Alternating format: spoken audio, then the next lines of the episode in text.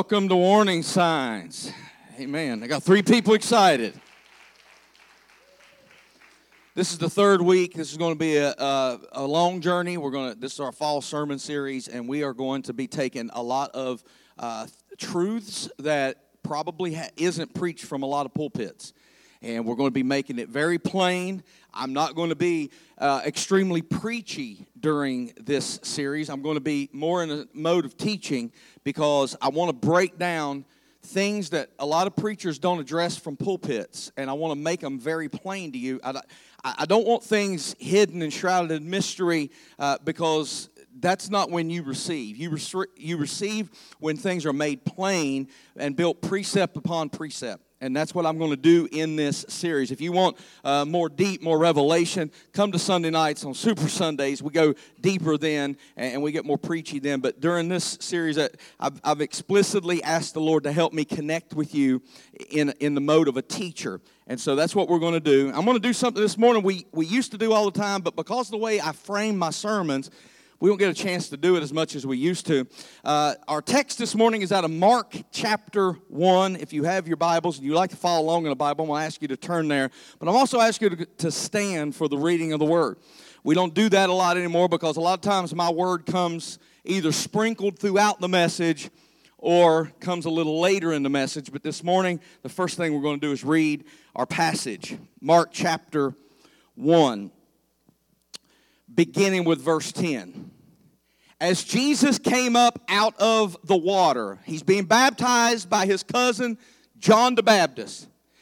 What you need to know about this passage is this is the crowning moment of Jesus' ministry. This is when he is ordained in front of everyone, and the knowledge is now being released that he is the Messiah. He's 30 years old. He's, he's, he's lived a, a long time already, but everything was hidden until this moment.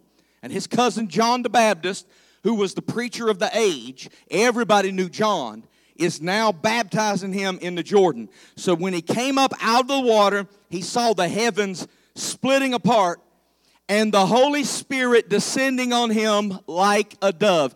Look at your neighbor say, That's pretty gentle.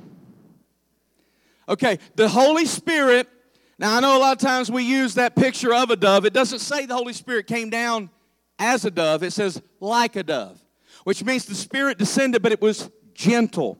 The reason I want you to pay attention to that is because of what happens next. Verse 11 And a voice from heaven said, You are my dearly loved Son, and you bring me great joy. The King James Version says, In whom I am well pleased. Verse 12 The Spirit then compelled Jesus to go into the wilderness. Stop. That's the same spirit that just descended gently like a dove. Now it's being forceful. It's the same spirit. The one that came with comfort is now, look what it says, compelling Jesus to go into the wilderness, where he was tempted by Satan for 40 days. He was out among the wild animals, and angels took care of him. I'm going to read that part again. He was out among the wild animals, and angels took care of him. Our sermon this morning is titled, Don't Feed the Animals. Don't feed the animals. Before you're seated, won't you tell two or three people you're glad to see them in God's house, but don't feed the animals?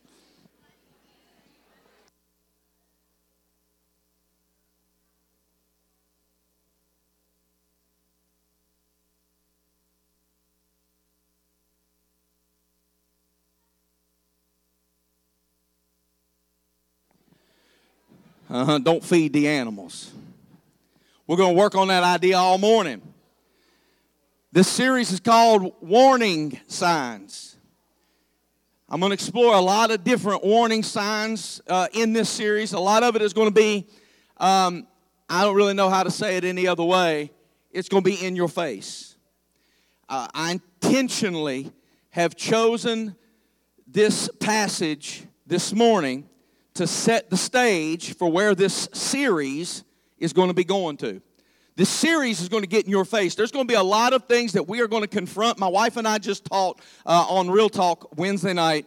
Uh, if you were there or if you called it later on replay, we talked about making choices. This series is going to be a master's course in decision making.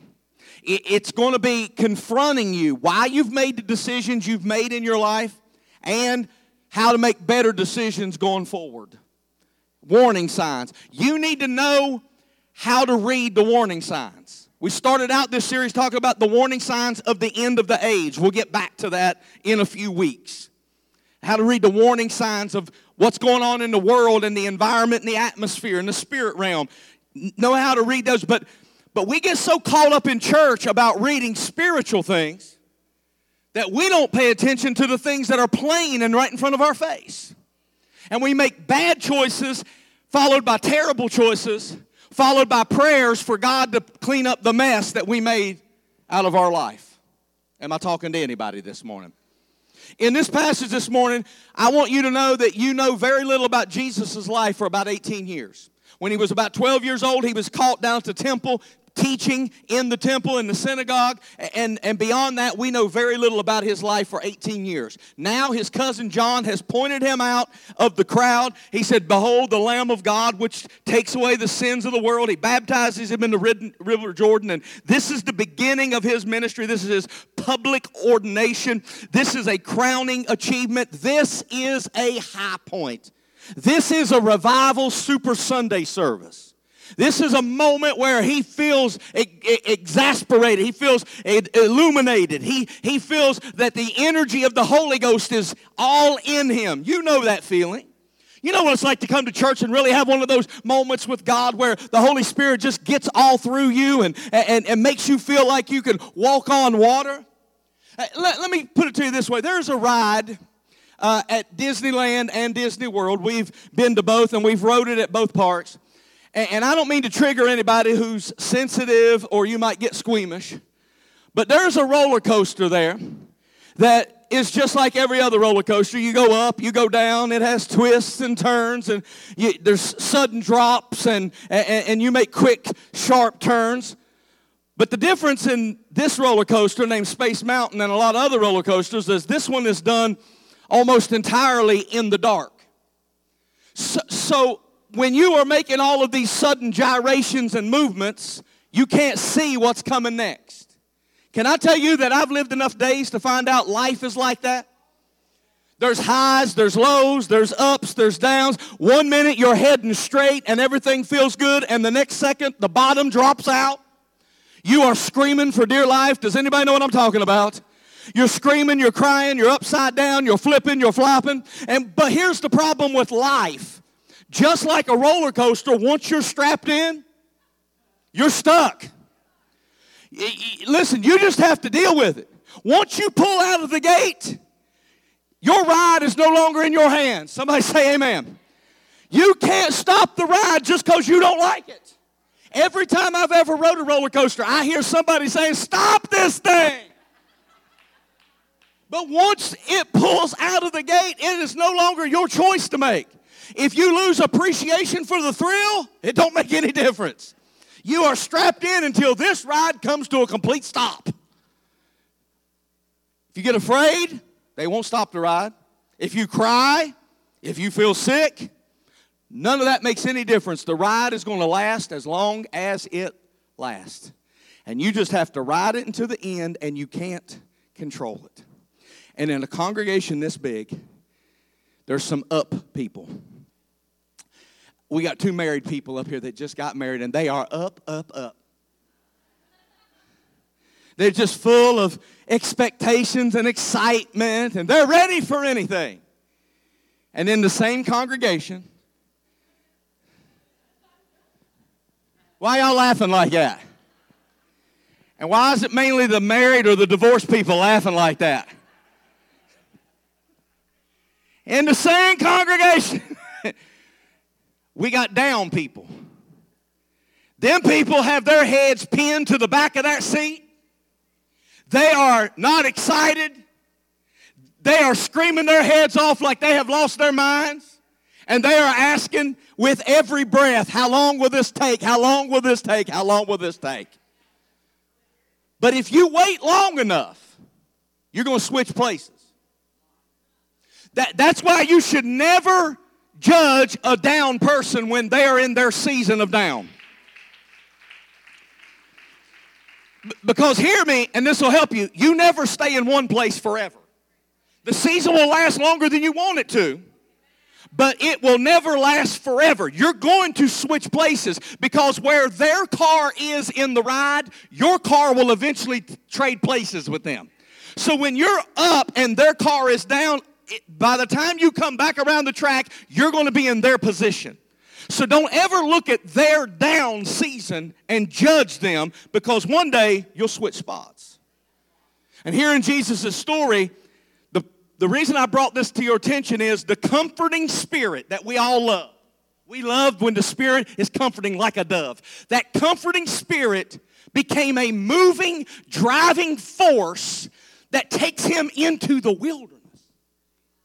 That's not how you pray when you ask, Holy Spirit, come.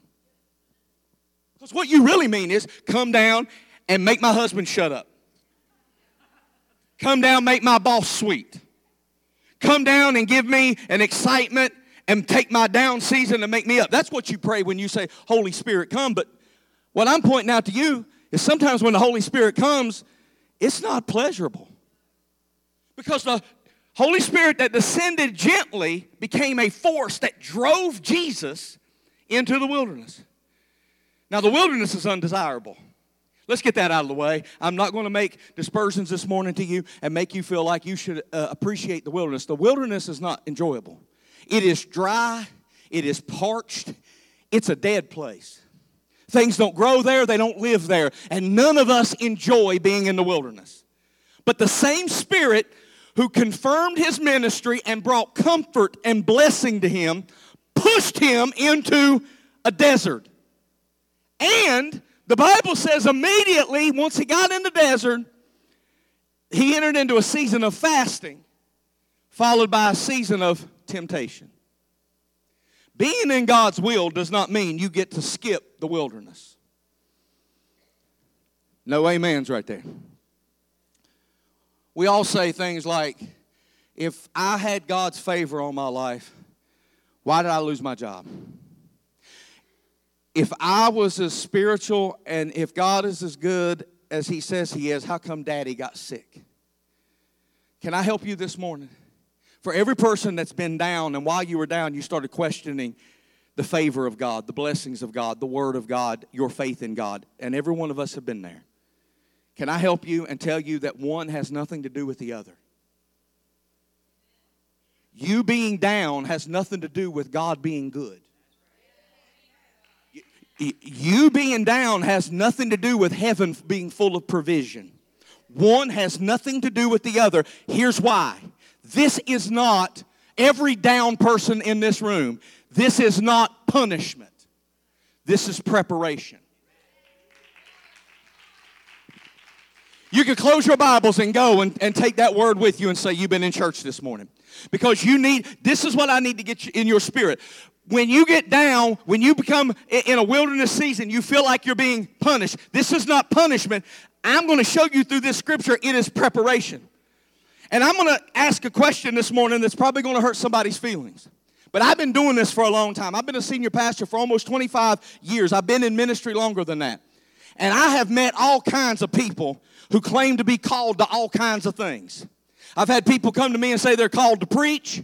I've, I've had people tell me they're called to pastor. They, they, people come up and say they're prophets, they're called to prophesy. I've heard people tell me that they are called to lead, but I have never had somebody come to me and tell me they feel called to suffer.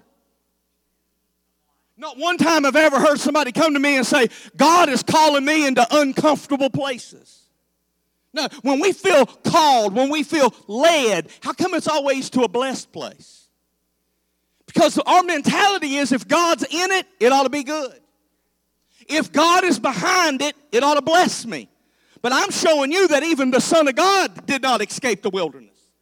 Even Jesus himself was led by the Holy Spirit, pushed into a situation you or I would have crumbled in. And if Jesus couldn't escape it,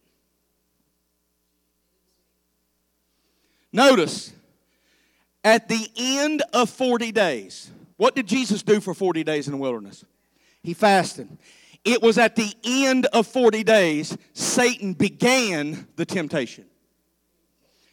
There's a difference between natural cravings and satanic temptation. There is a difference between natural craving and satanic temptation. We're going to break that down. Jesus has been doing what for 40 days? That means he is hungry, he is thirsty, he is emaciated physically, he's weak. We don't like to talk about Jesus like that, but it's fact. You can't go 40 days without bread and water and not be weak. Jesus is skin and bones. He's tired. Probably just wants to sleep all day. Some of you skip your afternoon snack, you got to take a nap. Jesus hasn't eaten anything for 40 days. He's alone, he's dehydrated, he's emaciated, and all of a sudden, in that state, that's when the devil comes knocking. He did not attack him at the River Jordan when he was baptized. He didn't even attack him in the middle of his fast, and I'll show you why in a moment. It was at the end of the fast the devil comes knocking. So, why at the end of the fast? I, I, wondered about this for years, and then I got to remembering the law of fasting in the Old Testament, and I realized the devil knew Jesus had too much integrity to break a fast. Had he come on day 21 and tempted him from turning stones to bread, Jesus could have said, I'm not going to do that. I won't break my fast. But notice the timing of the devil. He comes when it's legal for Jesus to eat. When he didn't have to make an excuse to eat. It would have been okay for Jesus to eat. And here's what the devil says use the power you have, use what's in your hand to satisfy your need. There's a difference between carnal, natural needs and satanic temptation. Listen to what he says. He says, use your power to satisfy your physical need. Turn something that is not into something that you want. Is this getting over y'all's head or is it just making you mad? Because y'all are quiet. And you know, when you get quiet to a southern boy, it's like saying sick him to a coon dog. Turn something that ain't into something you want. Does that sound familiar to anybody? You quiet because you're sitting beside the thing you tried to turn into something else. Hello? That thing sitting beside of you wasn't bread when you married it. You knew it was a rock. You took the rock home. You had folks telling you, even at the wedding ceremony, you sure about this? You know it's a rock, right? And you said, I'm going to turn this stone into bread. That's my plan. I'm going to fix this rock. I know it's a rock now, but wait till I get a hold of it. I'm going to press it, and it's going to turn into a diamond. Mm-hmm. How'd that work out for you?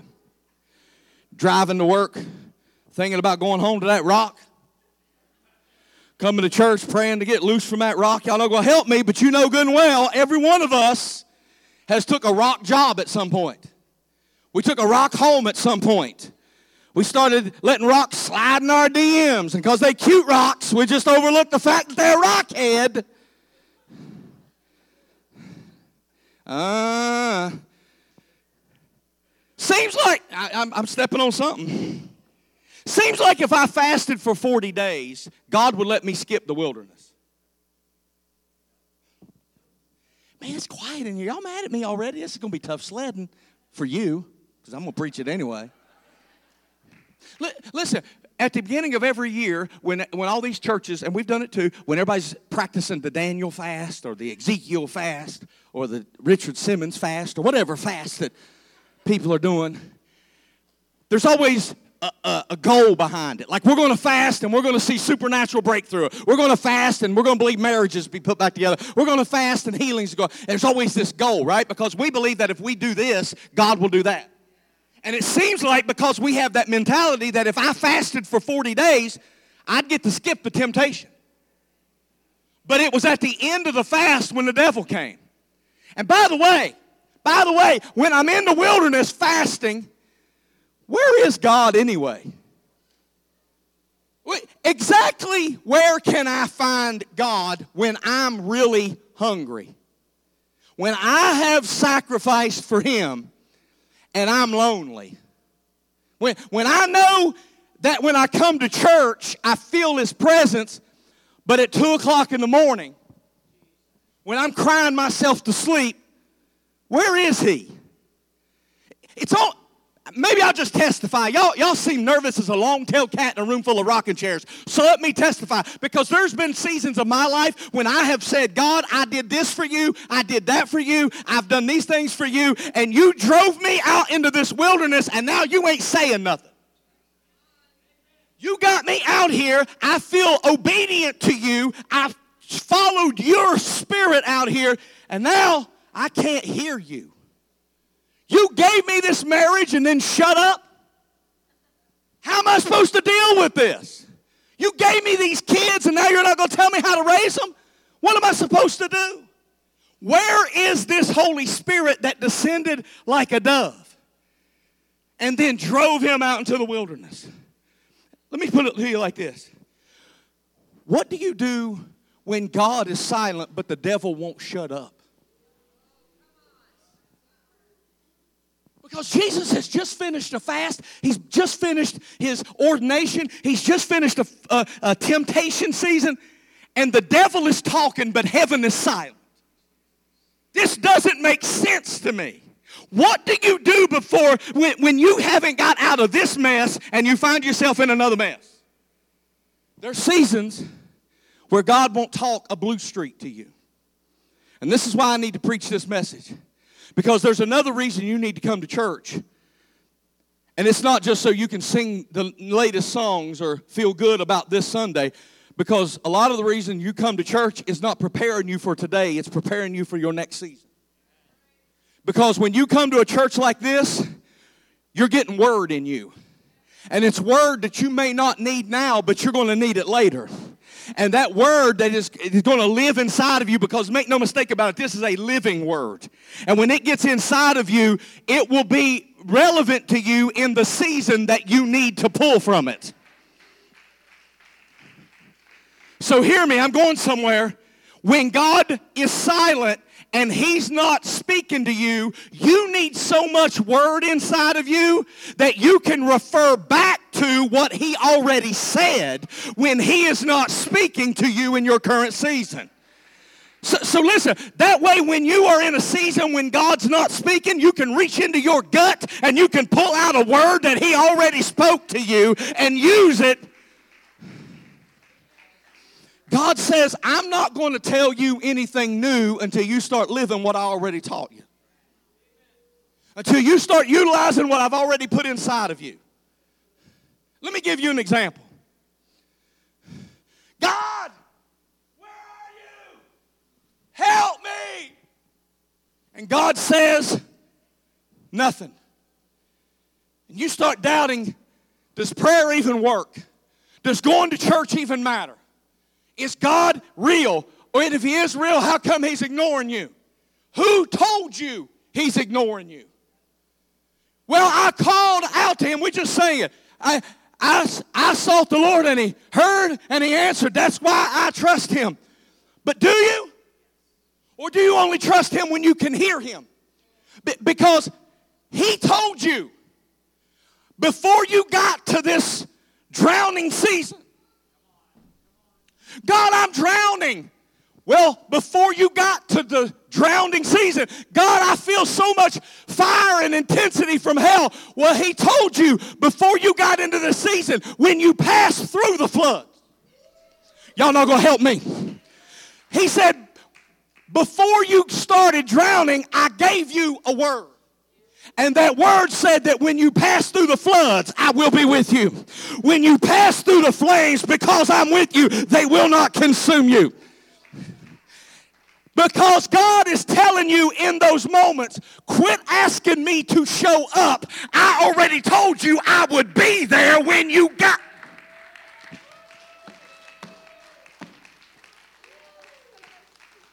I gave you that word so that when you needed it, you could pull it out. So, so you have to have the faith to believe He's with you because He told you before you got there. When you get there, I'll meet you. So he's with you. Look at your neighbor say, He's with you. Yeah. He ain't saying nothing, but he's with you. He's not giving you new revelation, but he's with you. He ain't gonna snatch you out of it, but he's with you. You may cry yourself to sleep, but He's with you. Things may get worse before they get better, but make no mistake about it, He is with you. Because He wouldn't have drove you into it if He wasn't going to snatch you out of it because He's been with you all the way. Is there anybody in this room that can praise him even though he ain't talking to them right now? He ain't saying nothing, but you can still praise him. Yeah. Is there anybody that can praise him when it don't make no sense to praise him? When, when he's not telling you to rejoice and you're going to rejoice in it? Is there anybody in the house that's going to praise God no matter how empty you feel, no matter how broken this season is, you're still going to give God some praise? Hallelujah. See, you have to remember that word that he already spoke to you. Let's go back to third grade. For some of y'all, it's a long trip. Why do you take a test? When you're in school, why does the teacher give you a test? It's to close the book and see how much you remembered. When God isn't talking to you, it's because He's closed the book. He wants to see how much of His instructions you have remembered. See, you don't you don't understand. Anybody can praise him after they eat. Anybody can praise him when the wilderness is over. But can you praise him when you're still hungry? When you are up under attack, can you still praise him? When you are barely getting by and barely surviving, can you still praise him? Can you stay with Job even though he slay me, yet will I serve him? Is that in your heart? Now, the enemy comes against Jesus with everything he has. I'm going to tell you something. The enemy does not attack you the way he attacked Jesus. Jesus is in the wilderness face to face with the devil. You ain't never been face to face with the devil. He doesn't have to tempt you face to face. He tempts you with Gus's goodies, Krispy Kreme. He tempts you with a wink and some long eyelashes from her at work. He tempts you with stuff. He don't have to roll over out of bed to get you tempted. But he is face to face with the devil himself. But here's the thing about this passage it gives us insight into everything the devil has to use against us. Are you ready to learn something? The devil comes to Jesus and said, If you're the Son of Man, turn these stones into bread. He hadn't ate in 40 days. The fast is over. Yes? And he has the power to turn stones to bread. And it was at this moment, know this. This is the passage of the Bible that taught me Jesus is not Pentecostal and he ain't Baptist. Because if he was, we would have turned that whole mountain into a Texas Roadhouse roll and every fallen log on it would have been a slab of that honey butter running right down the middle of it. Oh, yeah, the fast is over, baby. Let me show you what I can do. we would. we would have been eating, gorging ourselves until we was sick on bread. But what Jesus did was reach down into his reservoir and said, It is written. I, am going to tell you something right now that's going to be very important in two weeks in this sermon, as long in this series, as long as the Lord lets me preach it the way I want to. The fast prepared the flesh. The word fought the enemy. I, need you to get that because in, in about two weeks I'm gonna I'm gonna teach a, a whole I'm gonna teach a, basically a whole sermon that's gonna be wrapped around this idea. The flesh was brought under submission by the fast. He did not use the fast to fight the devil. He used the fast to fight himself. That way, when he had to fight the devil, he had gotten himself out of the way.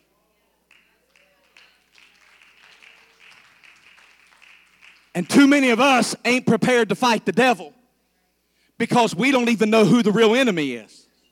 So we are swinging at ourselves. We're swinging at each other. We're swinging at ghosts. We're fighting the devil. And we don't even know who the real enemy is because we have never gotten our flesh behind us. So when the enemy shows up, we don't even know who it is that we're really in combat with. There's dual enemies going on here. One is the flesh nature, one is the influence of Satan. But he don't use the fast against the devil. He uses the word against the devil and the fast against his flesh. So, the reason I bring that up is because the next thing that Satan does is he shows him the kingdoms of the world. And he says, All you have to do is bow down and worship me, and everything you see will be yours. You know what he was doing? He was trying to get Jesus, hear me, this is going to be very important. You've never, you've never heard this, I, I never, I never saw this before. As many times I've, I've, I've preached on this I've, th- th- this, this passage, I've never seen it. You know why the devil did that? He was trying to get Jesus to break the law. Do you know why you're broken and dysfunctional? Because you keep breaking the law. God says don't, and you do. God says, don't go here, and you go there. He says, give, you, give yourself the mind of Christ, but you keep a mind of carnality. And you keep breaking the law and breaking the law and breaking the law. And so you are constantly in need of Jesus and his redeeming power to overcome what is broken in you. We're all broken. That's why Jesus came. And what the devil was trying to do was get Jesus to break the law because if Jesus breaks the law, then he becomes a victim to the law. And that means when he goes to the cross, he can't pay the penalty of the law, and we are all undone because Jesus sinned. If Jesus becomes a victim to the law, he can't overcome the law. He is trying to get Jesus to take the easy way out. He's trying to get Jesus to do things the easy way. He says, You see all these kingdoms? I'll give them to you. All that you see, I will give to you and you don't have to go die. You don't have to be crucified. You don't have to go through all that torment and them hardships. I'm going to give you a shortcut. How many times in your life, Christian, has the devil came to you and whispered in your ear, you don't have to suffer like this. I'll give you a shortcut. How many times? How many times have you fallen for this trick? How many times has the enemy came to you when you are in great need, great despair, when you're physically worn out, when you're spiritually depleted, when you're emotionally drained, he comes to you and he says, Hey, hey, hey, hey, why are you putting yourself through this? Why are you suffering like this? Come here, come here, let's, let's talk. I'll show you a shortcut. You're doing things the hard way. Let me show you, let me show you an easier way out. How many times have you fallen victim to that? He's trying to show Jesus a way to get what he wants without having to sacrifice what he has. And he does the same thing to you. You're lonely and you want a relationship, so he shows you one that don't require sacrifice. Man is quiet in here. First church of the Presbyterian Frozen Chosen up here this morning. You want you're lonely, you, you want a relationship, you're praying for one, the devil brings you one where you don't have to sacrifice. It's the first person that comes along that makes you feel good about yourself and you're willing to jump over all the word that's been in you, all the sacrifice you're supposed to make, all the things you know to be true, you're willing to jump over it to satisfy this need you have right now. He says, Come here, shh, come here. I'll give you a shortcut. Look how cute he is. He's got six pack abs. Where do you find them at anymore? He's got baby blue eyes, and look at them natural long eyelashes. And baby, he is digging you. Where are you going to find another man like this? In church? Pfft. You're not going to find a man like this in church. All them guys in church are nerdy. Still living with the mama. That you ain't to find no man like this in church. You're not to find no girl at the church like this. Your wife doesn't appreciate you. She appreciates you. Listen to all them ways that she tells you how much she appreciates you. She's better to you than your wife is. Come here, I'll give you a shortcut. A shortcut to happiness. You don't have to sacrifice. You don't have to put anything on the back burner. You don't have to say, I'll wait. You can have it right now. How many times has the devil played the same game? He's ran this game on you. He's done it on me. He always shows you an easier way that you don't have to sacrifice to get what you want. So, how many times does he tell us, oh, you're going to, oh, I see, you're to you're to pass on a real live man that you can touch because you love a Jesus man that you can't even see? That don't make sense. I have seen young women come to church for years and they love Jesus until somebody else catches their attention. And then they remove Jesus from the equation to chase a man who they can hold. I've seen men come to church and serve on church boards and sing on praise teams and even preach the gospel. But because his wife was not what he wanted all the time and give him everything he wanted, he would leave his wife and kids and chase another woman and give up God and sacrifice his whole life because of something that he desired in the moment. And the devil is always doing that in your ear saying, Shh, come here. You're making this too hard. I can give you what you want right now. And Jesus showed us the way. He reached down into that, that reservoir and said, it is written. You came too late. I already know what the word told me. I already know what the word says. You can't lie to me, devil. You can't tempt me with something I have no taste for. Temptation only has an effect when you want something. And if you are in church but hungry for the world, that's your problem. Because it won't be long before you're eating at the devil's buffet. He takes him up to a pinnacle again and he tempts him again. You know how he tempts him this time? He looks at Jesus and says, It is written. He said, Throw yourself off of here because it is don't you ever think the devil don't know the word? He says it is written that if you throw yourself off the angels will not let you dash your foot and they will come and rescue you. The angels keep that in mind. The angels will come and rescue you. It is he's using the word to pervert his method. God i'm teaching you a whole lot. He's using god's word in a twisted way to disguise his method of getting Jesus off track. And if he can do it to Jesus, do you have enough word in you to keep him from doing it to you? Because this is what he said. He said, Jesus, show off. Show me what you got, Jesus. Throw yourself off this high place. I mean, after all, if you're the Son of God, you know the angels by name. Show off. Show me what you got.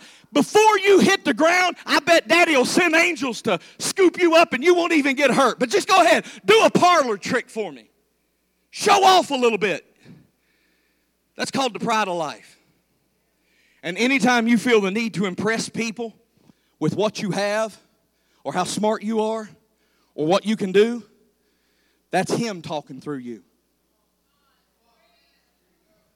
You know who's influencing your thoughts and your words and your deeds when the pride of life starts talking out of your mouth. But here's the good news. Are you ready for some good news? I beat you up long enough. Here's the good news. Those three things that he pulled on Jesus, that's all the enemy has. You think the enemy's very complex, but he's very, very simple. Are you ready for me to teach you a thing?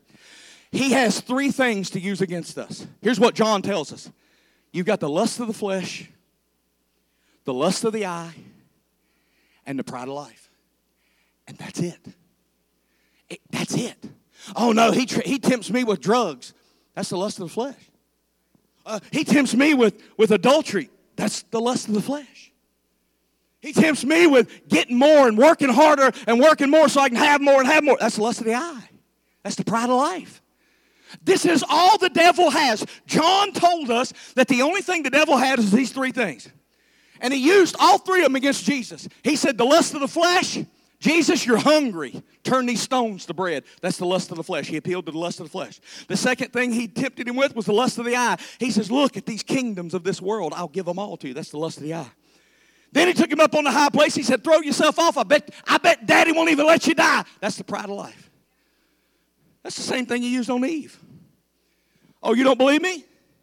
He tempted Eve with the exact same thing the lust of the flesh. The Bible says she looked at the tree and it was good for food. The lust of the eye. She looked at the tree and it was pleasant to the eye. The pride of life. The Bible says that she looked at that tree and she had a desire to know what God knew. He used the same tools on Jesus that he used on Eve, but Eve bit and Jesus did not. And because Jesus didn't, you don't have to. I preached all morning to get right here. Jesus rebuked him with simple phrase. It is written. The problem is, if you don't know the word, you got nothing to fight with. When he brings these th- three things to you, if you don't have the word inside of you, you have nothing to guard yourself with. You have to fight the enemy with the word. You know how I know that? Because I tried everything else. I cried and I didn't whoop him. I beat my head against the floor and he did not lay down and quit. I told him that I was through and it didn't make any difference. I have screamed until I don't have any le- air left in my lungs and my voice is shot and it did not make the devil quit. He didn't quit because I, I, I gave in. He didn't quit because I stopped going forward. I quit church and he kept y'all not going to help me. See, I, I quit the ministry about 5,000 times since I started preaching, but it didn't make any difference because the enemy didn't let up on me. Be, be, see, see, see, the only thing that makes the devil, you can give in and he won't quit. You can give up and he won't quit. You can fight him with haymakers and uppercuts and he won't quit. But the only thing that makes the devil pay notice is when you say, devil, it is written. I'm not standing in front of you with my authority, but thus saith you got to get this word in you. Uh-huh. People don't get defeated because they want to quit. Listen to me. They're, you're surrounded by people who almost didn't make it to church either this morning or last week or last month or last year. That you're surrounded by people. You don't know it because they look strong to you on the outside. But you don't know how close a lot of these people are to giving in, to quitting. You have no idea. You have no idea how close your neighbor is to disappearing from that seat and never coming back. But people don't quit. Hear me. I, I, want, I, want to, I, want, I want you to get sympathy for one another. Are you ready? We're a church that believes that everybody's somebody. Nobody's perfect. Hear me. People don't get defeated because they want to quit. They get defeated because they don't know how to fight. You see people drop out of church, you're like, well, they must have been weak. They didn't. No, it's, it's not because they want to quit. Who in their right mind wants to give up heaven for hell? Who in their right mind wants to follow the devil instead of Jesus? It's not because they, they want to quit, it's because they don't know how to fight. So they try to fight like Paul said. Paul said, I beat myself under submission. Like a runner trying to finish a race. He said, I, but you can only do that for so long. You, you, you can only overcome yourself and the enemy by yourself for so long. And eventually you're going to run out of energy and strength and resources and you're going to fail. At some point, you've got to have something stronger than you.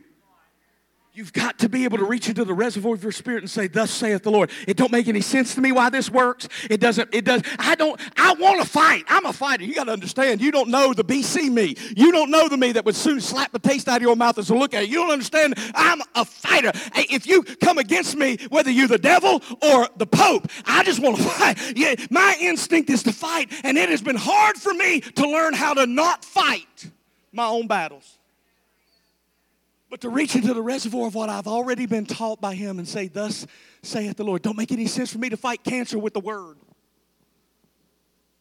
But it's the only thing that works. It don't make any sense for me to, to fight for a drug addicted son with the Word. But nothing else works. It won't make any sense for you to fight for that marriage by just praying the Word over that bedroom, but nothing else will hold it together.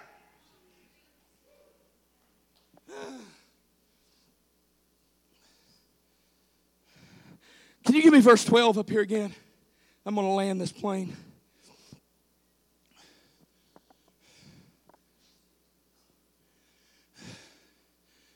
And the Spirit then compelled Jesus to go into the what? Into the wilderness. Let's just talk about that for a moment. Into the wilderness. Compelled him. It was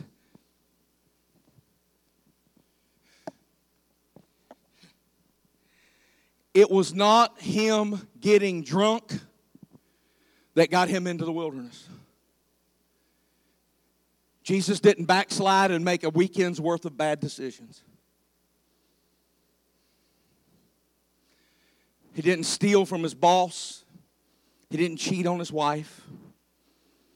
But he's in the wilderness. It wasn't Jesus' decision. The Spirit compelled Jesus to go into the wilderness. And verse 13 says, where he was tempted by Satan for 40 days. He was out among the wild animals. The King James Version says the wild beasts were there.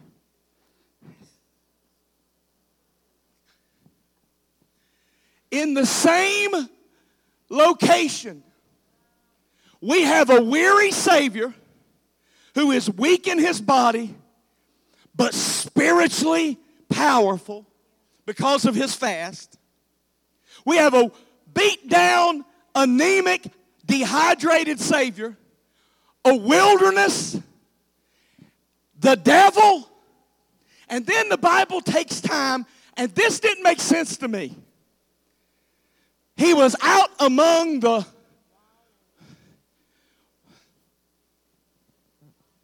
Sounds like Jesus went to Cabela's. He's out among the wild animals. The Bible took time to point out, didn't say a word about the sand or the blistering heat, the cactuses, the tumbleweeds. I could have described a lot of things about the wilderness, and the Bible took time to say Wild animals. Wild animals was there. So, in the same location, I've got a weary Savior, weak, dehydrated, skin and bones. I got a devil, I got the wilderness, and wild animals all going on at the same time. It is confusing when your life is the best of times and the worst of times all at the same time. It is confusing when work is going well and church is growing, but your kids are backslid. It is a confusing times when it is the best of times and the worst of times happening at the same time. Jesus is in a deeply spiritual place, but a physically incredibly dangerous place. Tell me what sense does it make? For him to say he's in the wilderness with the devil, that makes sense. That, that makes sense. Anybody ever been in the wilderness? You ever, you ever been in a wilderness season of your life? Okay, it makes sense for me to find a devil there. Make, makes sense. Makes sense. Make, makes sense because that's that's what I mean. He loves me to get into a, a, a desert season. He loves for me to be in the wilderness because that's when I'm weak, and he come and tempt me. I, that makes sense. But that scripture about them wild animals drove me batty.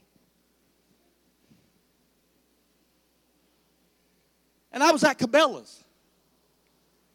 And I've been in that little section back there a hundred times. I don't go back there and look at them anymore where the lions and the tigers and the bears on my are back there. I was walking up the steps going to the top and I looked over and I saw that area. And I was thinking, what it would be like if you were down there with them hyenas and them elephants, and crocodiles. Like everything in there can kill you. I looked at that section and I went, they picked the worst stuff to put in there. Like there's hardly any deer in that thing. Everything in there will kill you. I'm not surprised they don't have snakes hanging out of trees and stuff.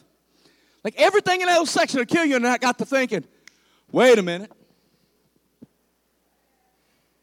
I got a wilderness. I got a devil. I got wild beasts. I'm going to give it to you in reverse order this time, see if it makes sense. I got a wilderness. I got a devil. I got wild beasts and an emaciated, dehydrated Jesus. Y'all still ain't getting it. Bro Todd got it because he been to Cabela's too. I got a wilderness. I got a devil. I got wild beasts. And I got a Savior who is physically about to die. I got a wilderness. I got a devil. Those two go together. Because when I'm spiritually in a wilderness, my spiritual enemy preys on my weakness. And while I'm in the wilderness and my body is emaciated and dehydrated, I have physical problems and there's physical enemies wild animals licking their chops, waiting for that body to fall to the ground so they can come and start picking the meat off of the bones. Jesus is not just in a spiritual battle, he is also facing physical enemies that are standing in his face, growling, snarling, teeth raised, lips curled, waiting for him, slobber coming off of their face, waiting for that body to hit that desert sand so they can come come and start ripping the flesh off of that body. And I don't know how many of you have ever found yourselves in a situation like I have on more than one occasion where I knew that the enemy was in my presence. I wasn't away from him. I wasn't in church all the time. I could feel the enemy in my presence waiting for me to fall over, waiting for me to give up, waiting for me to break down, waiting on me to lose my mind. And they're sitting there with their fangs out, waiting to come and pick my bones. But that devil is a lie. And the enemy found out in the desert that where the presence of Jesus is, when the presence of Jesus is in the wilderness,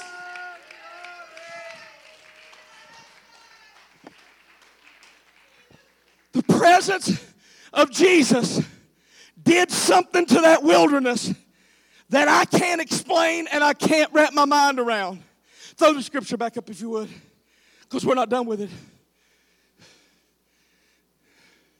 There's a bunch of wild animals waiting to rip the meat off his bones. And the Bible says, when Jesus was too weak to fight off the lion, when Jesus was too weak to keep the bears at bay. I have fought, I've been 40 days, I'm weak, I'm dehydrated, I don't have the strength to fight these enemies off myself. The Bible says the angels came and took care. The angels came and took care of him.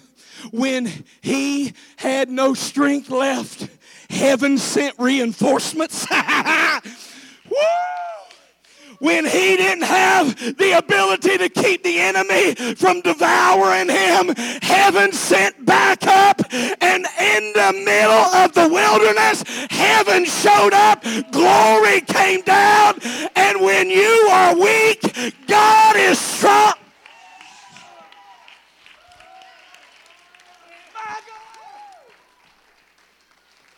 Every time you are so weak you don't think you can make it, the angels are coming. I just need to tell somebody in this room this morning the angels are coming. You've been in a desert season, you've been in a wilderness experience, and you are weak and wore out and don't feel like you've got strength to fight. I need you to hear me this morning. Your angels are on the way.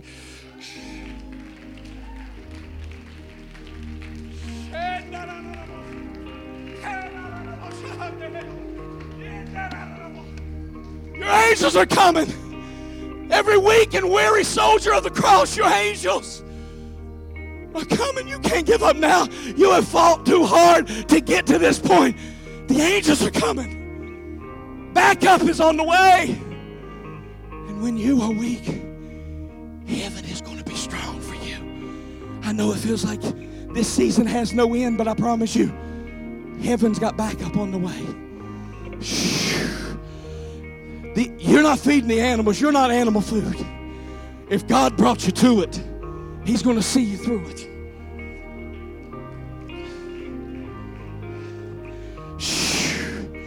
They didn't say anything while he was being tempted. The angels were silent while he was fasting. But when the animals closed in and got ready to take Jesus down, heaven showed up. What's that, Holy Ghost? I can hear in somebody's situation, I can hear heaven's angels fluttering their wings. You don't see it and you don't know it. It's hidden from your view. But in the spirit realm, heaven's coming into your situation right now. As your faith rises, heaven is showing up for you. If that's you, you better claim it for yourself. I can hear the sound of angel wings stepping into somebody's desert season. Right. If that's you, you need to grab hold of this promise right now. I, I got to quit distracting you so you can get your mind on the Holy Spirit. Because somebody's coming out right now. Some, somebody is right now in the middle of a miracle and you don't even know it. It's been hidden from your view. They've been helping you this whole time and you didn't know it. The reason that car wreck didn't kill you was because the angels were there. The reason you didn't die with that needle in your arm was because the angels was there. Let's take it another step. The reason you got the promotion at work when there was other people more qualified was because angels showed up. And they had more credentials, but you had more favor. Your angels are coming. Your angels are coming every week. Depleted, empty child of God that's in this room. If you're not already standing on your feet, I want you to stand.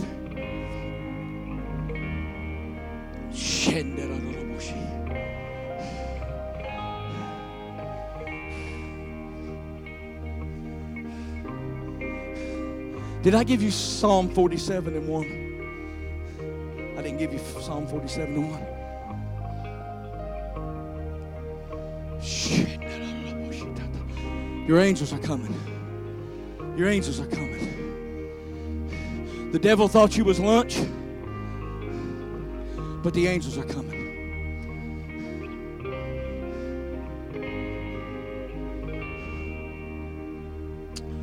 I read a story not long ago some of y'all are wondering why God's not talking to you in this season, why, why He's quiet. I read a story not long ago of a woman who is deaf. And she said it's the greatest blessing she's ever received in her life because she had to learn how to read lips. And she said, in order for you to read lips, you have to totally concentrate on the person who is speaking. You can't take your eyes off of them. And for some of you in this season, the reason that God has been quiet is because He wants your focus on nothing but Him. You got too many distractions. So God has shut up, hoping you would put your eyes on Him. I've got to see your lips move. I need to receive a message from you. And Psalm 47 and 1 says, Come on, everybody, clap your hands.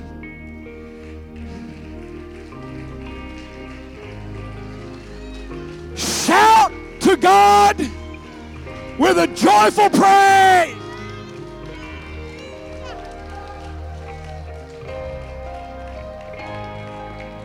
The King James Version says the voice of triumph. And some of you can't hear the voice of triumph because all you hear are the wild animals growling and snarling. Some of you can't hear the voice of triumph because all you hear is the temptation coming from the devil. Some of you can't hear the voice of triumph because all you hear is the wind blowing through your desert season. That's why you have to know how to create your own sound. You got to know how that when even that doesn't make sense, you got to learn how to clap your hands. That was your cue. You better do better than that or you ain't never getting out of your wilderness. And shout to the Lord with a joyful praise.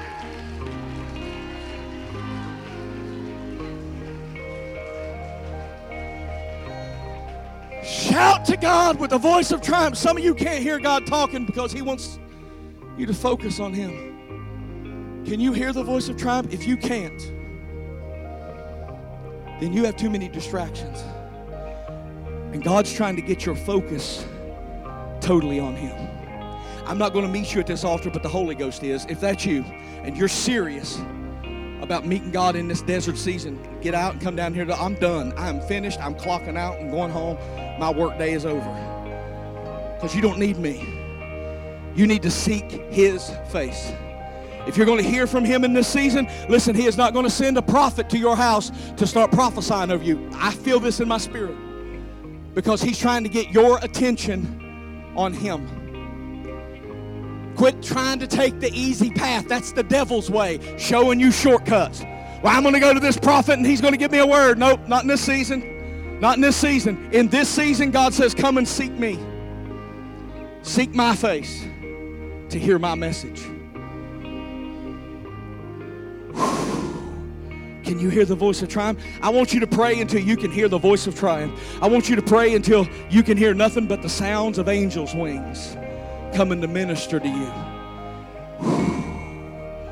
Prayer team, you can come and be a support to them. Got any staff in the room? I know we're light-handed uh, this morning, but if if you're here and you can come and just be a support. Do you hear the angels flapping their wings? If you can't, you haven't got there yet. Keep pressing in, keep pressing in, keep pressing in until you can hear the shout of triumph, until you can hear your angels coming to rescue you. Keep pressing in. Keep pressing in. Keep pressing in. Keep pressing in. Come on, prayer team. Come on, prayer team. Come and give them some support.